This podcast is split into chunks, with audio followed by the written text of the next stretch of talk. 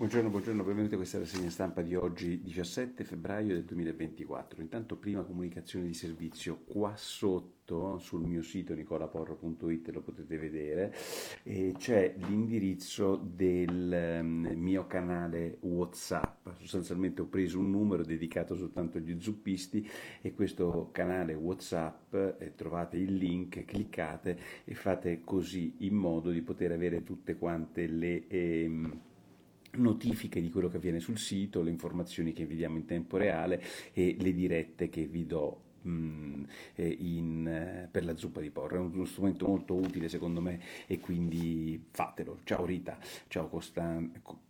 Castano, Castano.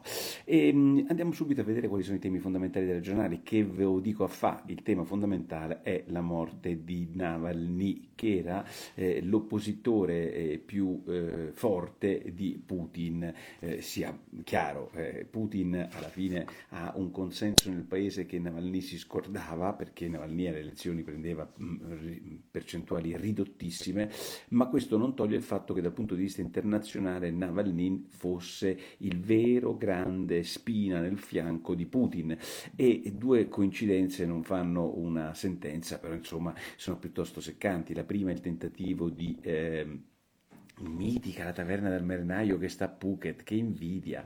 Eh, la prima è il, um, eh, il, uh, il, fatto che stati, eh, è stato avvelenato e la seconda è che viene condannato e messo in una specie di, eh, io non saprei come definirlo, altro che il caso Salis, in una specie di buco eh, per il quale lui ogni giorno commetteva qualche cosa, non c'era un bottone sbottonato della sua divisa, 15 giorni eh, isolamento, e era già fiaccato dal punto di vista fisico e sostanzialmente non c'è bisogno di averlo ammazzato, ma probabilmente è morto anche di eh, morte naturale, motivo per il quale la Russia, i portavoci di Putin dicono fate l'autopsia, prendiamo anche i, i, gli osservatori internazionali, perché la morte potrà essere pure naturale, però come dice Gonzaga, Stalin i dissidenti li picconava e Putin li siera e poi dopo averli sierati li metteva in questi carceri incredibili, non accettabili accettabili ovviamente per la nostra cultura occidentale dove questi, ehm, come nel caso di Navalny, muoiono. Eh, vi dico soltanto che aveva tre avvocati, due avvocati di Navalny sono stati arrestati e, e, un altro invece è dovuto scappare all'estero. Ecco, non stiamo parlando esattamente di un regime di quelli che tu immagini nell'Occidente e, e l'atteggiamento nei confronti di Navalny, indipendentemente dalla sua forza elettorale, dal suo consenso elettorale, è un atteggiamento che per noi eh, diciamo, occidentali non è accettabile. Inoltre vi segnalo che Navalny, ehm, ecco, dice, ehm, ci sono tanti altri casi, c'è Assange, c'è un eh, dissidente ucraino, americano in Ucraina che è stato praticamente morto nelle carceri ucraine e non ha avuto nessun rilievo, ma il punto è che Navalny era diventato uno, un simbolo e anche un simbolo eh, molto controverso perché non vi aspettate una mammoletta di quelle che piacciono alla Bocconi con i, i bagni gender, stiamo parlando di uno che la stessa Amnesty International non l'aveva considerato un prigioniero politico per una serie di sue manifestazioni con i terroristi ceceni, alcune foto che aveva fatto, ma questo il punto fondamentale non è chi fosse Navalny, ma come viene trattato Navalny e come muore in carcere Navalny. Mm, apro una parentesi e la chiudo, non che in Italia i, mm, i, i, i signor nessuno, eh, immigrati e beccati a spacciare non muoiano con altrettanta frequenza, ci sono un suicidio ogni due giorni nelle nostre carceri italiane, però insomma sono quelle storie che già abbiamo sentito tante volte, in questo caso eh, ha ragione Quirico eh, in un pezzo molto bello sulla stampa che ricorda dal 1500 1500, cioè da Ivan in poi, da uno dei primi terribili in poi, eh, che cosa vuol dire dissentire i russi e cosa vuol dire non avere eh, libertà di espressione di parole. Teniamocela cara e teniamocela stretta questa libertà di espressione di parole e anche di opposizione, perché evidentemente se no andiamo a finire e a perdere centinaia di anni di lotte civili. E, e su questo allora si inserisce l'altra grande eh, notizia di giornata che a parte la stampa, a parte la stampa, eh, e poi ci sono ovviamente i giornali di centrodestra, di orientamento liberale, la verità, libero e il giornale, a parte loro tre e la stampa, nessuno eh, mette in grande relazione, e cioè il fatto che il governatore De Luca, il governatore governatore De Luca prende e dice che la Meloni è una stronza. Allora, eh, vado a lavorare lei, sta stronza. E, il punto fondamentale di questa storia, posto che io penso che De Luca abbia tutto il diritto di poter dare la stronza a chiunque, figuratevi voi, io qua in questa zuppa do dello stronzo a chiunque e anche a me stesso qualche volta, perché sono talmente rintronato che faccio una specie di circuito a 360 gradi in cui mi ritrovo. Però il tema di De Luca è un altro, è il silenzio del Partito Democratico. Cioè De Luca eh, lo puoi prendere come l'ha preso oggi del Vigo sul, sul giornale, da Guascone a peggior cafone, o lo puoi prendere come l'ha preso oggi la stampa, eh, che secondo me è altrettanto interessante, cioè eh, ci sono tantissime critiche, tantissimi politici che reagiscono male, ma il punto è un altro. Il punto è che il Presidente del Consiglio viene, la Presidente del Consiglio, il Presidente del Consiglio viene eh, considerata una stronza e il presidente della regione eh, Campania, un uomo che ha un ruolo istituzionale sotto Palazzo Chigi, le dà della stronza e tutti quelli che sono i correttini, il sessismo, le donne, il rapporto della politica, la politica con la P maiuscola, tutte queste minchiate per cui ogni battuta fatta da un politico diventa un grande caso nazionale, beh non ce ne fosse una, la Schlein, qualcuno, ehm, eh, che ne so, i più sensibili del Partito Democratico che dicessero, beh scusate Luca, va bene tutto, va bene se contro l'autonomia differenziata, se com... ma insomma forse abbiamo superato un po' il limite di questa, di, in, questa, in, in, questo posto che secondo me i limiti nella politica, soprattutto dal punto di vista verbale, sapete bene eh, che si possono superare mille volte, ma il punto è un altro, è il totale doppio standard su questa insensibilità. Viva la libertà Caraco, Caraco dice Touchstone Official, che vuol dire viva la libertà cazzo, come dice Milei, ma è una, una, cosa generica, è un cambio di paradigma generico. In questo caso è un attacco personale alla Meloni fatto dal governatore. E, ehm, qua cosa mi dice eh, Alessandra Volpe? Avesse fatto un governatore di destra ciò che ha fatto De Luca i, giorna, eh, i giornalai, non chiamateli giornalai, ancora questa cosa dei giornalai, i giornalai di sinistra avrebbero parlato subito di marcia su Roma. Beh, insomma, eh, ci sta. grazie a Nicola per il badge che mi ha appena dato, Nicola D'Ambra il suo badge, lo ringrazio. Fulvio Cadoni ha iniziato a seguirmi bene. Perciò il punto fondamentale è come non ci sono fior di pensatori, eh, Cuzzocrea, eh, Giannini, ehm, Cazzullo, forse mi, non li ho trovati, eh, forse non li ho trovati, che commentano questa frase, che ci diano un senso di questa frase di De Luca. Non, ho visti, non, non ci sono, non, va bene così, cioè io non è che ne faccio una cosa più grande di quella che è, figuratevi un po' voi, però è, è la reazione insomma, degli indignati a gettone non mi sembra che oggi ci sia stata. E qualcuno dice come Giulio P se la violenza di sinistra è legittima, io penso che questa non sia violenza, sia semplicemente maleducazione e, e però è obiettivo quello che dici. E, è un altarino della sinistra, io continuo a fare la pubblicità del mio libro perché là dentro c'è scritto questa roba qua, cioè quando la sinistra ha un atteggiamento di questo tipo, l'alterina della sinistra funziona, quello della destra no. E vi leggo questo a una cosa che vi potrà apparire soltanto marginale, di cui oggi si occupa Giorgio Gandola sulla verità, è la questione dei cessi della Bocconi. La Bocconi decise di fare dei cessi gender neutral perché ci sono degli LGBTQ che non si riconoscono nel bagno degli uomini, non si riconoscono nel bagno delle donne e fanno sti cessi gender neutral. Io non è che me la prendo molto, fate tutti i cessi che volete, se un'università privata vuol fare i cessi gender neutral va benissimo. C'è il fatto che tre studenti al terzo anno, o quattro, o cinque studenti, adesso ve lo dico esattamente quanti sono, tre ehm, studenti, eh, sono stati sospesi per sei mesi, sei cazzo di mesi, sospesi perché si sono messi a dire ma il pesce per me è soltanto maschio, non è femmina, oppure quell'altro dire eh, quello è un bagno dei trans, non so, robe voglio dire, ehm, cafone, maleducate, quello che volete voi, ma robe goliardiche, come le definisce eh, eh, Gandola sospesi per sei mesi, perché sul loro Instagram si sono permessi di dire una cosa di questo tipo riguardo al cesso gender neutral, posto che io penso che come De Luca possa dare stron- della stronza alla, um, alla, alla, alla, Meloni, penso, e quindi oggi quando Secchi chiede le sue dimissioni mi sembrano ultra petita, cioè noi possiamo politicamente discutere di quello che ha fatto De Luca, considerarlo un cialtrone, come scrive oggi eh, eh, del Vigo nemico o considerarlo per quello che è, ma voi mi dovete spiegare una cosa, ma tre studenti di, 17, di 20 anni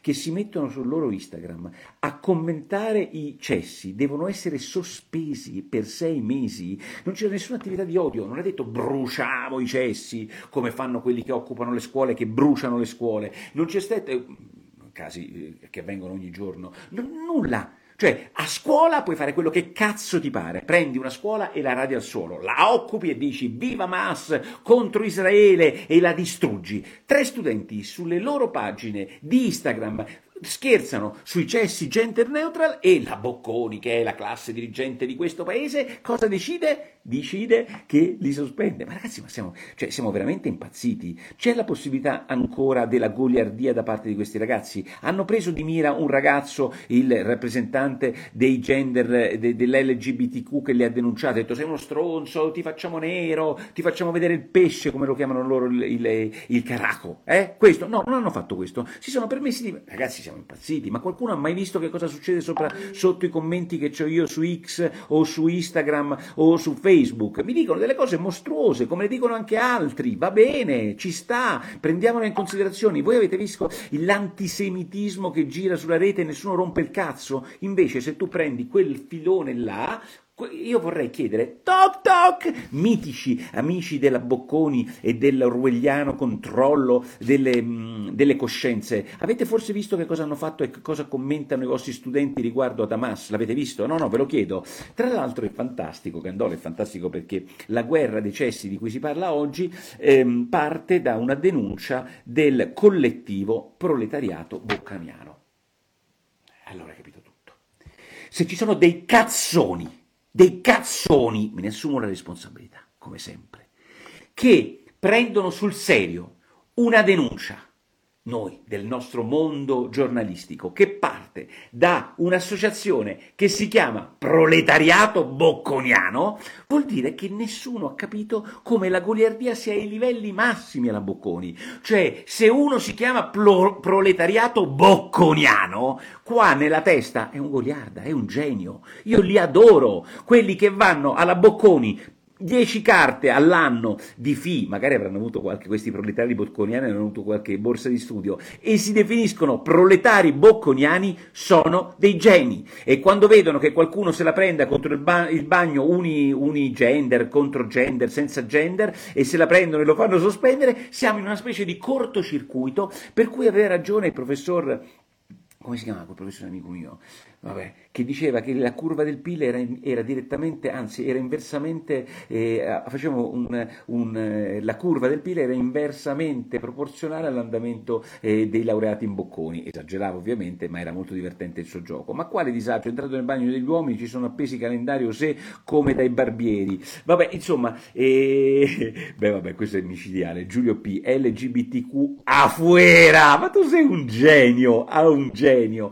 Però no, fate tutti i bagni, cioè, va bene, cioè, se volete far stare bene, cioè, io penso che il mondo cambi, cambiano, io figuratevi un po' voi, e quando andavo alla Sapienza a trovare un cesso alla Sapienza, a Castro Petrolio, alla, alla statale, che erano sempre eh, fuori, fuori diciamo fuori funzionamento. Perciò io penso che questa battaglia del proletariato bocconiano per mandar via questi ragazzi che parlano del cesso sia fenomenale. Però ci sono anche cose serie che avvengono in questo paese, oltre agli insulti di, Star, de, di De Luca alla Meroni, oltre ai cessi della Bocconi, beh, c'è la questione dei morti sul lavoro che è un vero problema, perché per lavorare in questo paese, come in tutti i paesi, si rischia e, e questo vuol dire che dobbiamo smettere di lavorare. Beh, insomma, è come dire che cercano alcuni alcuni sindaci, ovviamente la logica è sempre quella, per evitare di fare incidenti per strada andiamo a 30 km all'ora, ma io la soluzione ce l'ho ed è perfetta, per evitare proprio di avere incidenti con le auto evitiamo le auto. Io penso che non ci siano, ad esempio, nelle, chiamano, nelle isole pedonali non ci siano incidenti eh, sulle auto. Se noi non lavorassimo e non facessimo edilizia non ci sarebbero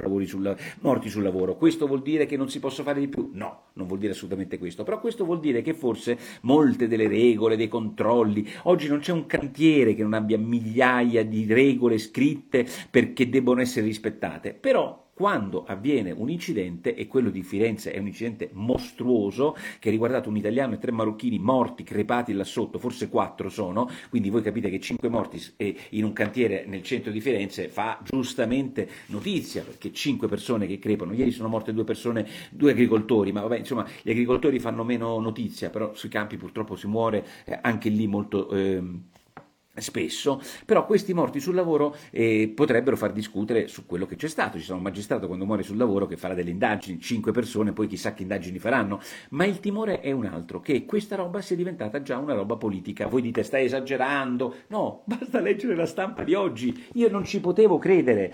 Allora, sulla stampa di oggi la Cuzzo Crea intervista Landini. Landini, noto difensore dei posti Fiat, che oggi ci spiega che eh, c'è una irresponsabilità totale di questo governo cioè nel giorno in cui c'è una strage sul lavoro a Firenze, che peraltro non è governata esattamente da questo governo, Firenze i controlli che si fanno sui cantieri, voi sapete che i controlli sui cantieri non li dispone esattamente Roma, ma li dispongono le singoli comuni, Nardella oggi non so dove stava, io non gli attribuisco nessuna responsabilità, mi sembra che sia a Tel Aviv, non so dove sta in, in giro e esprime solidarietà, però Landini il problema dice che è il governo che è totalmente irresponsabile, dice, e, poi la dice, beh, magari però se vi incontravate con il ministro del lavoro, ma noi sono cinque mesi che non vedete con il ministro del lavoro e io pensavo che il ministro del lavoro non ricevesse Landini, no, è Landini che non vuole essere ricevuto al ministro del lavoro perché il ministro del lavoro secondo lui riceve troppe persone e lui è su un altro livello e quindi deve andare al ministro del lavoro da solo e poi dice farò un referendum, allora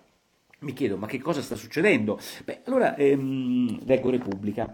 Ridotti eh, gli strumenti di controllo sui cantieri. Ridotti, questo governo ha ridotto gli strumenti di controllo sui condieri. Leggo che cosa è successo. Ultima clamorosa, e nel pezzo di cronaca su questa morte, sapete che cosa dice? Ultima clamorosa idea del governo Meloni, abolire l'obbligo di badge per operai nei cantieri edili. Cioè questi qua pensano che con un badge agli operai nei cantieri edili quello che è avvenuto ieri si sarebbe evitato. Questa è la cazzo di cultura. Io scrivo un decreto, il decreto contro la povertà, il decreto contro la dignità, il decreto col badge per non fare il nero all'interno dei cantieri e io risolvo il problema. Io faccio un cartello per cui dico che si deve andare a 30 km all'ora e si risolve il problema, sapendo benissimo che se tu metti un cartello a 30 km all'ora ci sarà qualche stronzo ubriaco che va a 50 o a 80 o a 90 e ammazza, cioè il problema non è la norma, è il rispetto della norma. Se tu metti un badge, e peraltro non è stato neanche abolito da questo governo, loro pensano che il problema di questo cantiere sia questo governo. Tu non ci potevi credere. Tu leggi Landini sulla stampa, le cronache di Repubblica, i cinque morti non sono ancora morti che è colpa del governo. Beh, eh, io dico, francamente, c'è un limite a tutto, ma è una cosa pazzesca. Abbiamo anche il badge per la zuppa di Boggio, e quello è un badge serio perché mi dà donazioni. Questi sono badge invece che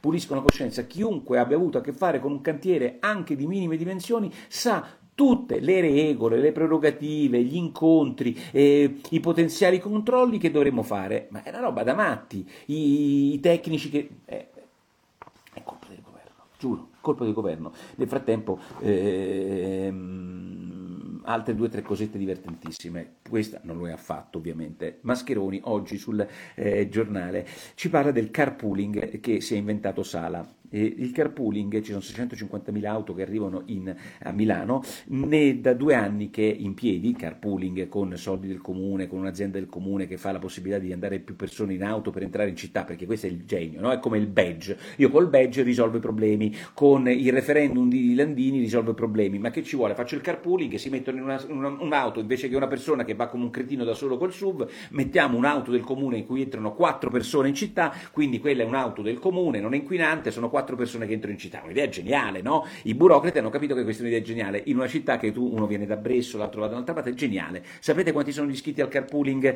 di Milano? Oggi me lo spiega Mascheroni. Nove!